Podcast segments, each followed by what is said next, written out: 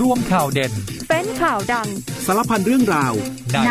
เคาะข่าวค่ำ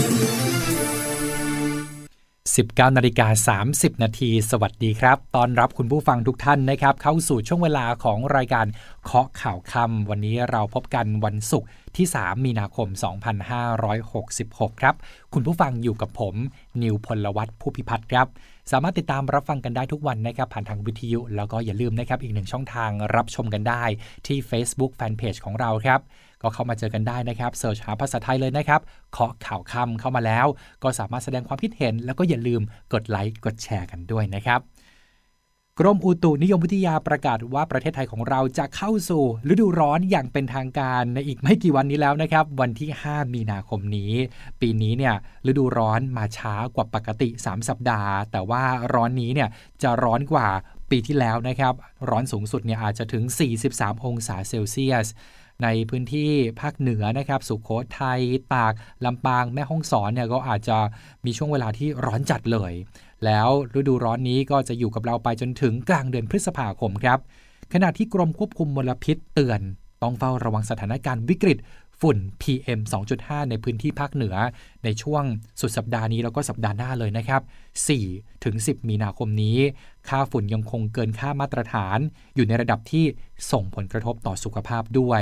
ขณะเดียวกันก็มีประเด็นร้อนทางการเมืองนะครับ เรื่องราวที่สารรัฐมนูญได้วินิจฉัยนะครับทำให้กกตต้องรื้อการแบ่งเขตเลือกตั้งใหม่ แต่ก็ยืนยันว่ายังอยู่ในไทม์ไลน์เลือกตั้งก่อนหน้านี้ ขณะเดียวกันพูดถึงการเมืองแล้วเนี่ยนายเศรษฐาทวีสิน ยืนยันว่าจะรับตำแหน่งทางการเมืองตำแหน่งเดียวก็คือตำแหน่งนายกรัฐมนตรี พร้อมระบุว่าไม่ได้เป็นการกดดันพรรคเพื่อไทยครับแล้วก็มีความคืบหน้าคดีสารวัตรสัวที่ไปพัวพันกับการพนันออนไลน์นะครับ วันนี้ตำรวจก็บุกไปค้นบ้านบริษัท 63 จุดนะครับ ออกหมายจับแล้ว ตอนนี้เจ้าตัวยังคงหลบหนีอยู่นะครับ เดี๋ยวช่วงหน้ากลับมาเคาะข่าวค่ำพร้อมกันครับ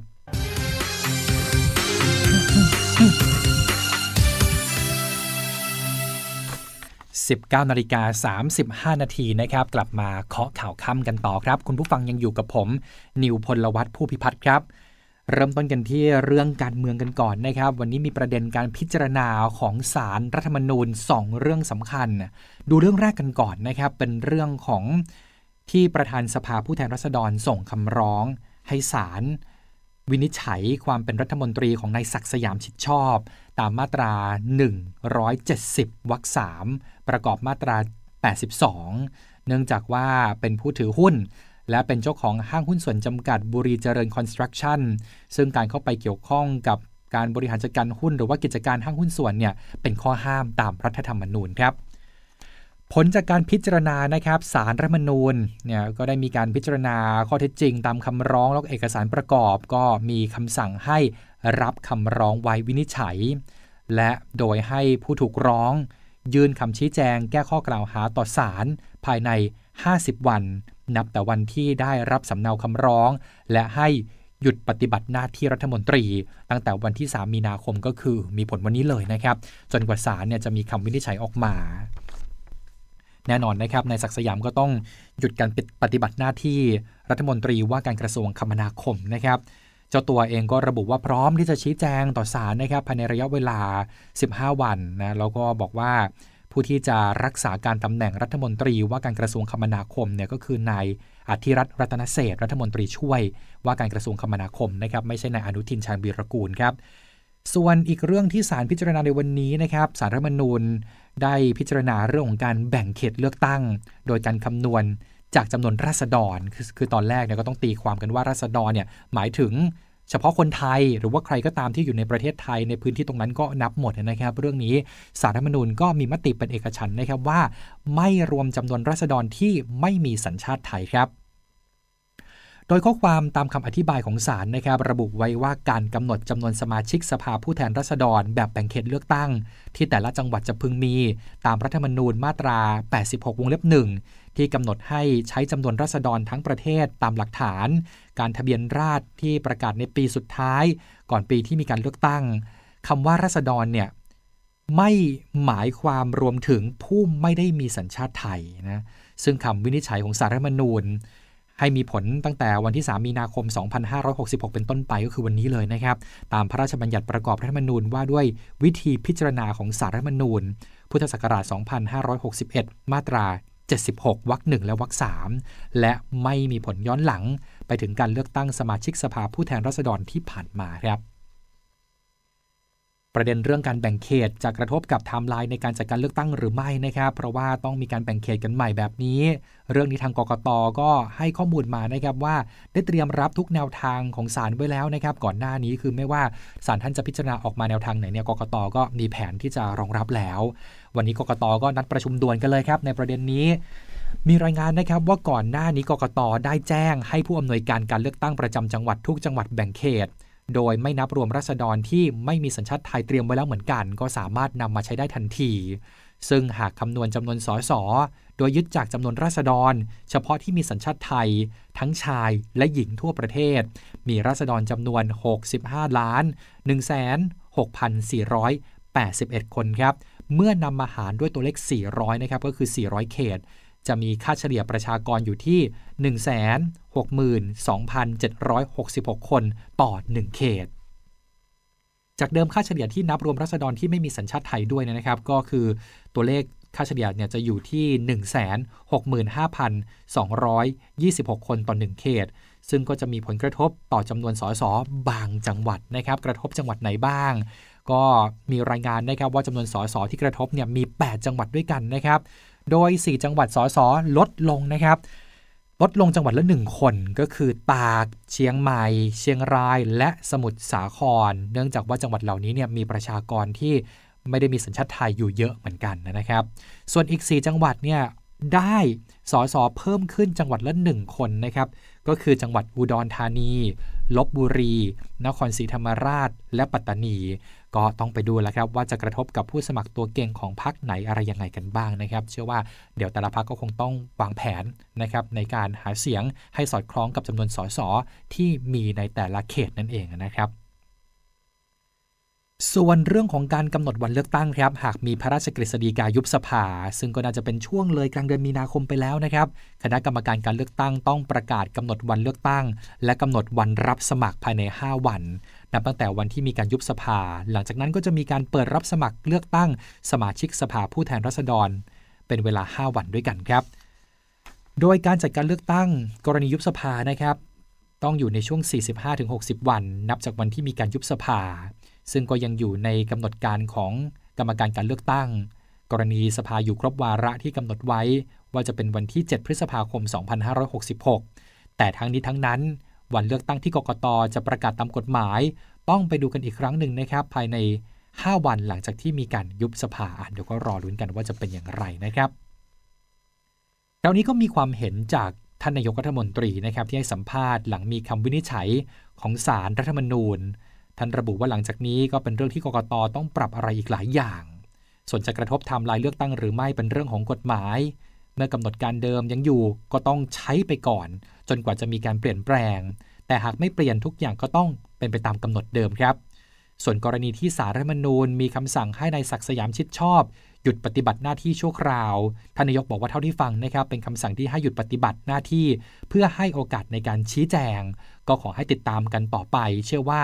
จะไม่มีผลกระทบต่อการทำงานกับคณะรัฐมนตรี เพราะว่ายังมีปลัดกระทรวง หรือว่ารองนายกรัฐมนตรีที่กำกับดูแลให้งานเดินหน้าต่อไปได้นั่นเองครับ พูดถึงท่านนายกแล้วนะครับ วันนี้พลเอกประยุจันโอชา ลงพื้นที่จังหวัดพระนครศรีอยุธยานะครับ ไปตรวจงานไปพบปะประชาชน แล้วก็ไหว้พระเพื่อความเป็นสิริมงคลด้วย ระหว่างลงพื้นที่ตรวจราชการนะครับทนายกก็เดินทางไปยังวัดสาราปูนวรวิหาร เพื่อสักการะหลวงพ่อแขนลาย ที่ชาวบ้านเนี่ยนับถือศรัทธา ขอสิ่งใดมักสมปรารถนาทุกประการ แล้วก็ยังได้นมัสการ สมเด็จพระมหารัชมังคลามุนี หรือว่าสมเด็จธงชัย เจ้าคณะใหญ่หนกลาง พร้อมทำพิธีในพระอุโบสถนะครับ โดยที่ไม่อนุญาตให้สื่อมวลชนเนี่ยเข้าไปบันทึกภาพข้างในเลยนะครับ แต่ว่าหลังเสร็จสิ้นพิธีนะครับ สมเด็จธงชัยท่านก็แนะนำให้นายกรัฐมนตรีพร้อมกับคณะ ทั้งบรรดารัฐมนตรี และข้าราชการการเมือง ถ่ายภาพบริเวณหน้าซุ้มประตูทางเข้าโบสถ์ที่มีตราคล้ายกับทำเนียบรัฐบาลนะ โดยบอกว่าใครที่เป็นสสหรือเข้าทำเนียบรัฐบาล ให้ถ่ายภาพกับซุ้มประตูนี้ ก่อนที่สมเด็จธงชัยนะครับจะกล่าวในภายหลังว่า นายกรัฐมนตรีมาไหว้พระที่วัดนี้ เพราะว่าเคยสร้างพระนาคปรกนะครับเป็นพระปางนาคปรก ซึ่งเป็นพระประจำวันเกิดเอาไว้ เมื่อมีเวลามายุทธยานะครับก็จึงมาไหว้พระที่สร้าง แล้วขอพรเรื่องสุขภาพให้แข็งแรง และอยู่เย็นเป็นสุขนะครับทางนี้ก็มีรายงานด้วยนะครับ บอกว่าท่านนายกเนี่ยได้บอกระหว่างทำพิธีในโบสถ์ว่า มาทำบุญให้กับประเทศชาติและประชาชนครับ ส่วนการเมืองช่วงนี้เนี่ยก็มีความเคลื่อนไหวของหลากหลายพักนะครับ อย่างเพื่อไทยเองเนี่ยมีความเคลื่อนไหวของนายเศรษฐาทวีสิน ที่ระบุว่าตำแหน่งเดียวทางการเมืองที่จะรับหลังเลือกตั้งก็คือตำแหน่งนายกรัฐมนตรีเท่านั้น แล้วก็จะไม่รับตำแหน่งอื่นนะครับ จะเป็นรองนายกรัฐมนตรีอะไรเนี่ยไม่เอาเลยนะครับ แต่หากพลาดหวังไม่ได้นั่งเก้าอี้นายก ก็อาจจะเป็นที่ปรึกษาให้กับนางสาวแพรทองทาน แล้วก็จะไปช่วยงานอยู่เบื้องหลังนั่นเองนะครับ นายเศรษฐาทวีสินประธานที่ปรึกษาหัวหน้าครอบครัวเพื่อไทย และที่ปรึกษาคณะกรรมการด้านเศรษฐกิจพรรคเพื่อไทย กล่าวถึงกรณีที่ให้สัมภาษณ์ว่าจะรับตำแหน่งนายกรัฐมนตรีเท่านั้น และจะไม่รับตำแหน่งใด ๆ ทางการเมืองว่า หากไม่ได้รับตำแหน่งนายกรัฐมนตรี ก็อาจจะไปให้คำแนะนำอยู่ข้างหลัง หรือยังเป็นประธานที่ปรึกษาหัวหน้าครอบครัวเพื่อไทย นางสาวแพทองทานชินวัตรต่อไป ส่วนตัวยังเป็นสมาชิกเพื่อไทยอยู่ สามารถทำงาน ให้คำแนะนำด้านเศรษฐกิจ โดยที่ไม่มีตำแหน่งก็ได้ อย่างไรก็ดีในฐานะที่เป็นคนไทยคนหนึ่ง ก็สามารถทำประโยชน์ให้กับบ้านเมืองได้เหมือนกัน แต่ถ้ามีตำแหน่งที่ต้องขับเคลื่อน เห็นว่าตำแหน่งนายกรัฐมนตรีนี่แหละครับ คือตำแหน่งที่มีอำนาจสามารถทำได้ ยืนยันว่าไม่ใช่เป็นการกดดันพักเพื่อไทยนะครับ ซึ่งจริง ๆ ผู้ใหญ่ในพักเนี่ยก็รู้ดีว่าตนเองเป็นคนอย่างไรจากเรื่องการเมืองนะครับ มาต่อกันที่เรื่องการทหารกันหน่อยนะครับ มีภารกิจกองทัพมาฝากคุณผู้ฟังด้วยครับ กองทบกยังคงปฏิบัติภารกิจเพื่อช่วยเหลือดูแลประชาชนอย่างต่อเนื่อง เริ่มกันที่กองพลที่ 1 รักษาพระองค์ โดยกองพันทหารราบที่ 2 กรมทหารราบที่ 31 รักษาพระองค์ ร่วมทำการแจกจ่ายน้ำให้กับประชาชนที่ประสบภัยแล้ง ในพื้นที่บ้านปากกล้วย หมู่ 8ตำบลท่าแคอำเภอเมืองจังหวัดลบบุรีมณฑลฐานบกที่ 12 จัดกำลังพลจิตอาสา พร้อมรถบรรทุกน้ำเข้าช่วยเหลือบรรเทาความเดือดร้อนแก่ประชาชน ที่ขาดแคลนน้ำตามโครงการราชรัฐร่วมใจต้านภัยแล้งในพื้นที่อำเภอบ้านสร้าง จังหวัดปราจีนบุรี มณฑลทหารบกที่ 18 ร่วมกิจกรรมจิตอาสา ภัยพิบัติช่วยเหลือประชาชนที่ประสบภัยแล้ง และลงพื้นที่เยี่ยมผู้ป่วยติดเตียง และผู้สูงอายุ ในพื้นที่ตำบลสองคอนอำเภอแก่งคอย จังหวัดสระบุรีกองพลพัฒนาที่ 1 ร่วมกิจกรรมจิตอาสาพัฒนาลอกคลองชุมชนกำจัดวัชพืช ที่กีดขวางเส้นทางน้ำ บริเวณคลองตาคดตำบลดอนคลังอำเภอดำเนินสะดวกจังหวัดราชบุรี กองบัญชาการช่วยรบที่ 1 จัดกำลังพลจิตอาสา ร่วมปรับปรุงภูมิทัศน์ทำความสะอาด ซ่อมแซม ทาสี วัดแปลงเกตสีนิคม หมู่4ตำบลหนองเฮียงอำเภอพนัสนิคม จังหวัดชนบุรี กองพลฐานมาที่ 2 รักษาพระองค์จัดกำลังพลจิตอาสา พร้อมด้วยยานพาหนะ เข้าช่วยขนย้ายสิ่งของจัดเตรียมสถานที่ ในการจัดงานพิธีเทศกาลแสงเทียนแห่งศรัทธา น้อมถวายผ้าพระพุทธฉาย ณ วัดพระพุทธฉายตำบลหนองปลาไหลอำเภอเมือง จังหวัดสระบุรี กองพันฐานปืนใหญ่ที่ 13 กรมฐานปืนใหญ่ที่ 3 ดำเนินการมอบบ้านให้กับพลทหารวิชัยบุญชู ตามโครงการทอบอซ่อมบ้านทั่วไทย เทิดไทยปีมหามงคล ในพื้นที่ตำบลพระพุทธบาทอำเภอศรีเชียงใหม่ จังหวัดน้องคายปิดท้ายกันที่กองกำลังสุรนารี มอบรถวิวแชร์ให้ผู้พิการทุพพลภาพ ตามแนวชายแดน พร้อมกับให้การช่วยเหลือหวังให้มีความเป็นอยู่ที่ดีขึ้น ณบ้านตาเกาตำบลกาบเชิง อำเภอกาบเชิง จังหวัดสุรินทร์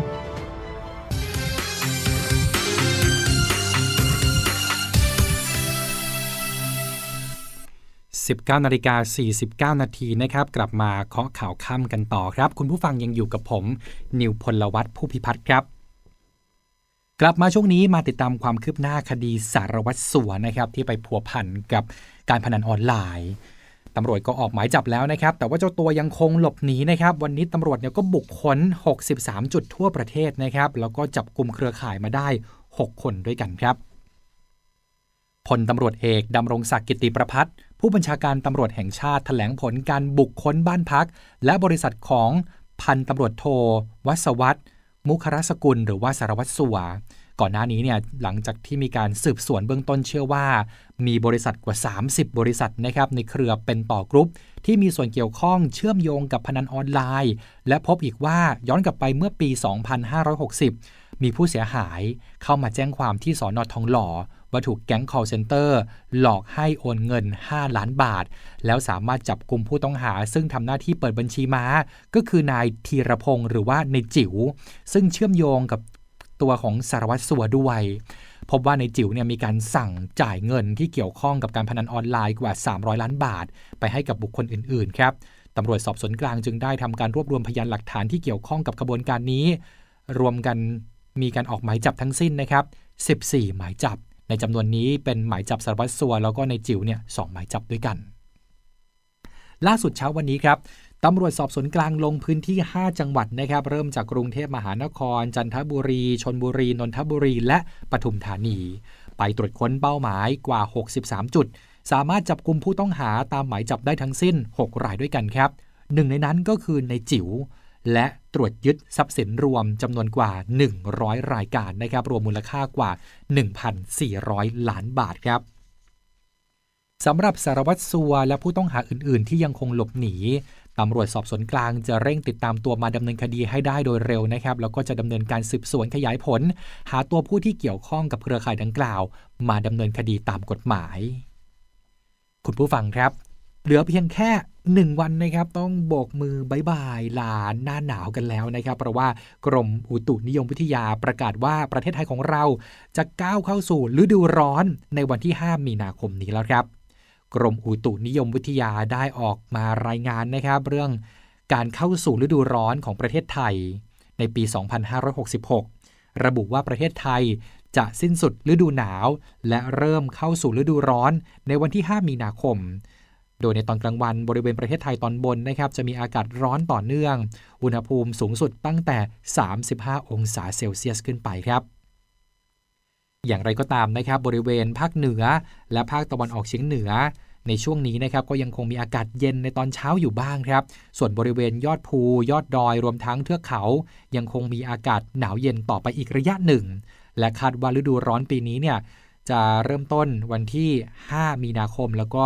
ไปสิ้นสุดประมาณกลางเดือนพฤษภาคมครับ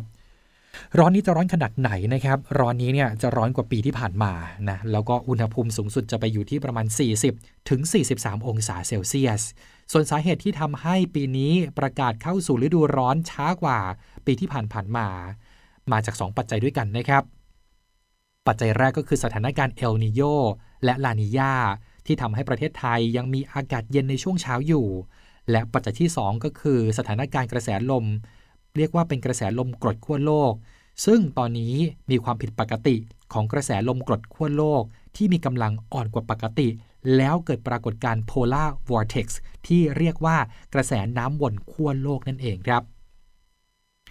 ส่วนฝุ่น PM 2.5 นะครับ ภาพรวมในช่วงบ่ายวันนี้ ค่าฝุ่นส่วนใหญ่มีแนวโน้มเพิ่มขึ้น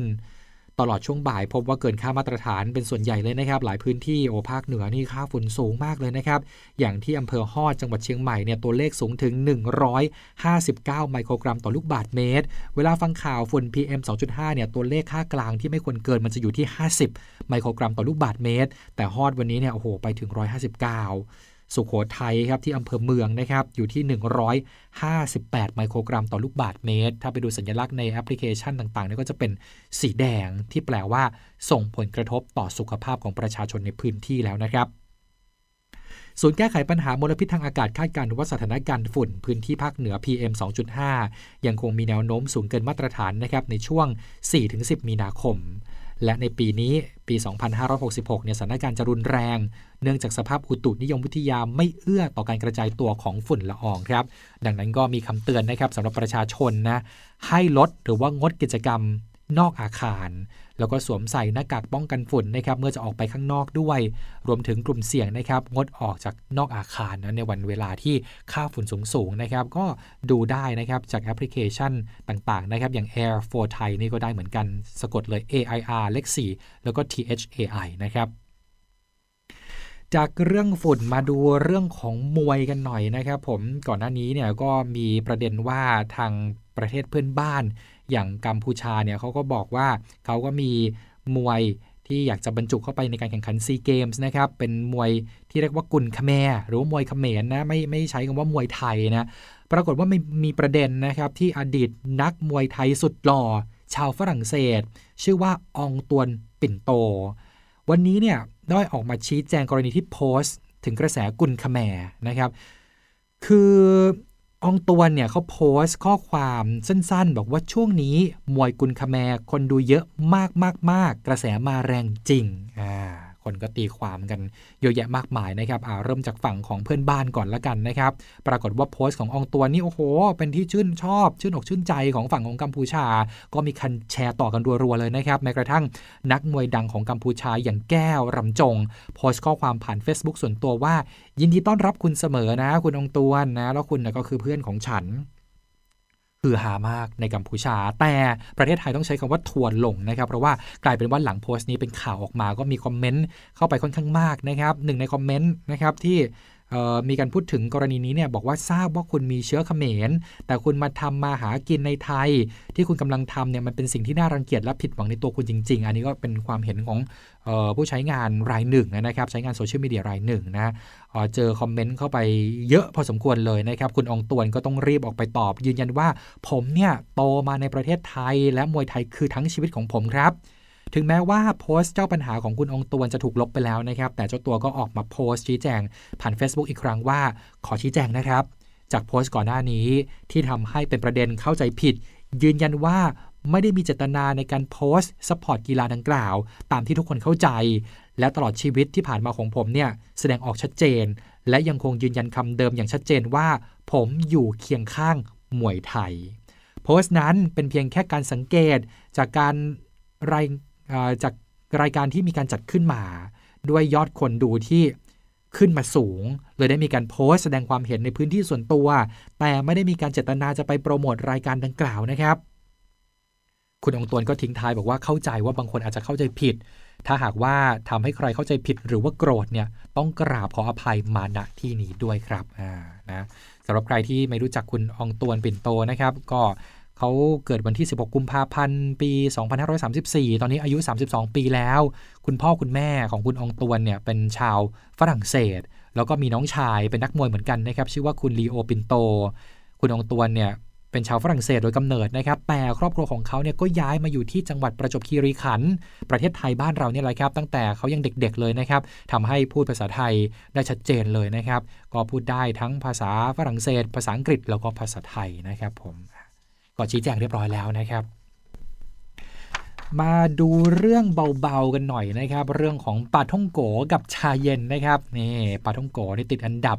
ของหวานสตรีทฟู้ดที่ดีที่สุดอันดับ 5 ของโลก ส่วนชาไทยชาเย็นเนี่ยนะครับ ก็ติดอันดับ 7 นะครับ เครื่องดื่มที่ไม่มีแอลกอฮอล์ที่ดีที่สุดในโลกนะครับ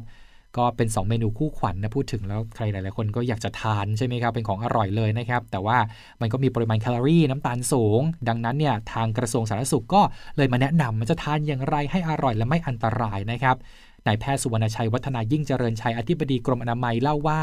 ปาท่องโก๋เป็นขนมที่มีคาร์โบไฮเดรตแล้วก็ไขมันอิ่มตัว รวมทั้งให้พลังงานสูงด้วยนะครับ เหมาะกับผู้ที่ต้องการเพิ่มพลังงาน แต่ก็มีโซเดียมจากผงฟู และเกลือปรุงรสสูงด้วย จึงไม่เหมาะกับคนที่เป็นไทรอยด์เป็นพิษ และโรคความดันโลหิตสูง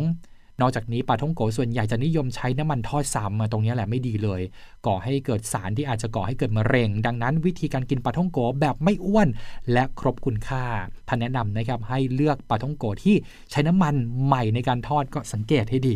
สีเนี่ยจะเป็นสีน้ำตาลอ่อน แล้วก็ไม่ควรกินเกิน 2 คู่ต่อวัน อาจกินพร้อมกับโจ๊ก ไข่ต้มเพื่อให้ร่างกายได้รับโปรตีน หรือว่ากินกับผลไม้ไม่หวานจัดน้ำเต้าหู้ชนิดไม่หวานก็ดีนะครับ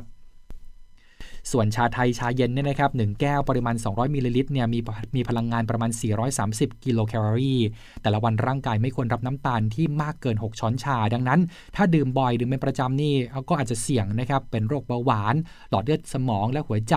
มะเร็งความดันโลหิตสูง ไขมันในเส้นเลือดโรคอ้วนลงพุงได้ ดังนั้นวิธีดื่มยังดีต่อสุขภาพก็คือ ดื่มให้เพียงดื่มให้มันพอดีพอเหมาะครับ ไม่ดื่มบ่อย แล้วก็ควรสั่งแบบหวานน้อยนะครับ น้ำตาลไม่เกิน 2 ช้อนชา นี่คือทั้งหมดของรายการข้อข่าวค่ำที่มาฝากคุณผู้ฟังในวันนี้ ลากันไปก่อนแล้วครับ สวัสดีครับ ข่าวทั้งวันให้คุณรู้ข่าวไม่ตกประเด็น ช่วงเคาะข่าวค่ำกับพิธีกรคนข่าว พบกันทุกวันจันทร์ถึงวันอาทิตย์ไม่ควรพลาด เพราะคุณจะไม่ตกข่าวที่คิดแล้วเคาะ ทุกวันส่งตรงถึงคุณ ตั้งแต่เวลา 19นาฬิกา30นาทีถึง 20นาฬิกาโดยประมาณ ทางสถานีวิทยุในเครือกองทัพบบก